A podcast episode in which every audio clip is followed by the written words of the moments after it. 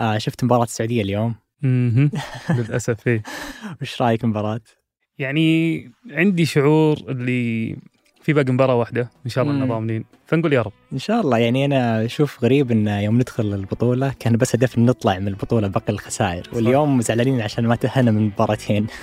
والله. الارجنتين طمعتنا. إيه وبعد المباراة ذيك ما يحتاج.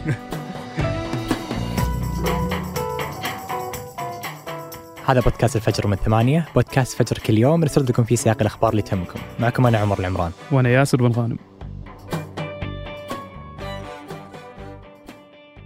يوم الخميس الماضي وخلال ست ساعات بس من 8 الصباح إلى 2 الظهر شهدت مدينة جدة نزول كميات أمطار هي الأكبر بتاريخها. حتى أن اللي نزل عليها في هالست ساعات بس مثل اللي ينزل على الرياض في موسم كامل. هذه سيارتي انجرفت.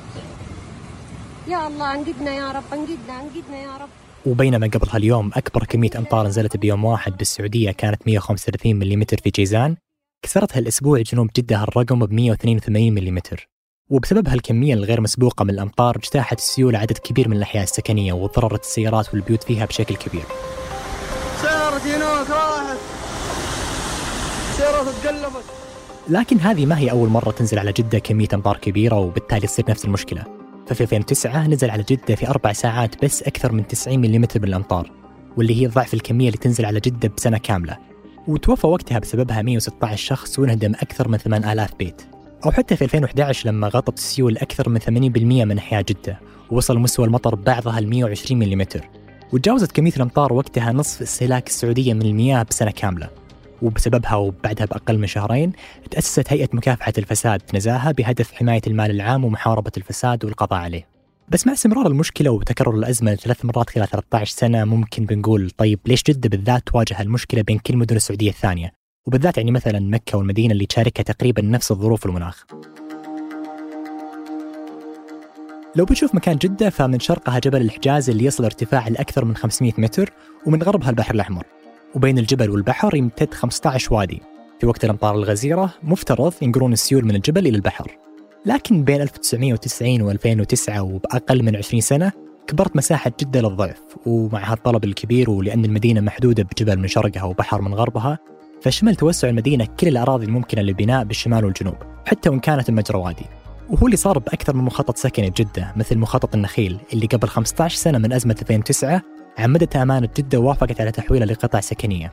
رغم أن وادي مريخ وهو أحد أكبر الأودية ال 15 اللي ذكرناهم قبل شوي يمر فيه. في ظرف السنة والنص هذه بدينا نحس إنه في ال- الموية صارت آه، تصب عندنا في الحي. يعني الموية زي السيل شيء سيل بيجي علينا. ولو بنرجع للسؤال اللي قلناه قبل شوي ليش جدة بس من بين باقي المدن تواجه هالمشكلة؟ آه، فلو بنشوف المدينة المنورة مثلا ففيه أكثر من وادي يمر فيها مثل وادي العقيق اللي ترك زي ما هو يمر بالمدينة. وتحول لمنتزه في الأوقات اللي ما يجري فيها السيل. وبعض الأودية الثانية تحولت لمخططات سكنية مثل جدة لكن قبلها أنبنت عليها سدود تمنع وصول السيول للأحياء السكنية بوقت الأمطار الغزيرة.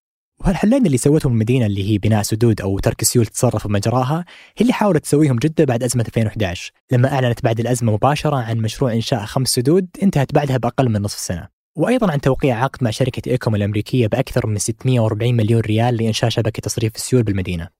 ورغم أن الإعلان وقتها قال أن هالشبكة بتنتهي بأقل من ثلاث سنين إلا أن أمانة جدة في آخر 2021 قالت إن من بين ستة مشاريع لتصريف مياه السيول من الأنفاق ثلاثة منها بس توها تخلص وأنها تنتظر مواسم أمطار قادمة لتقيس أثرها إحنا مشاريع الأمطار اللي نفذناها في الإنفاق ثلاثة من أصل ستة اللي تغرق في جدة. الثلاثة تو انتهت يعني آه، تتكلم بعضها في الاستلام من الابتدائي النهائي ما خلصنا فإحنا محتاجين مزيد من الوقت إنه آه، نشوف نتائج الأمطار اللي بت اللي بتصير في في ال- في المواسم وكيف تأثيرها على.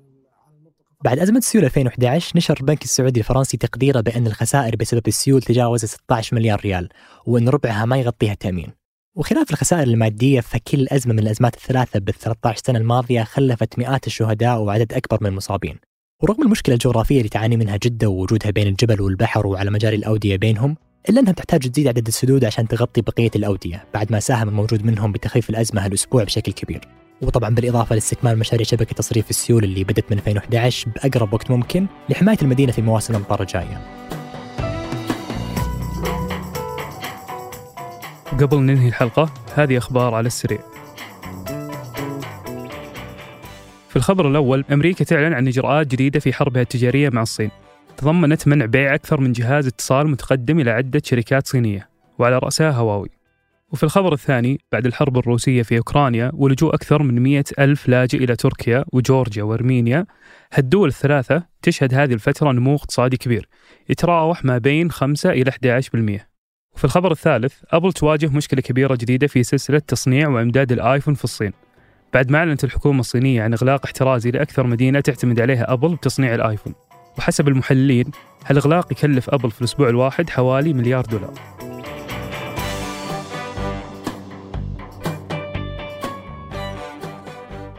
أنتجت هذه الحلقة أنا عمر العمران وقدمتها أنا عمر. وأنا ياسر بن غانم. ورجعتها أسيل با عبد الله وحررها محمود أبو ندى. نشوفكم بكرة الفجر.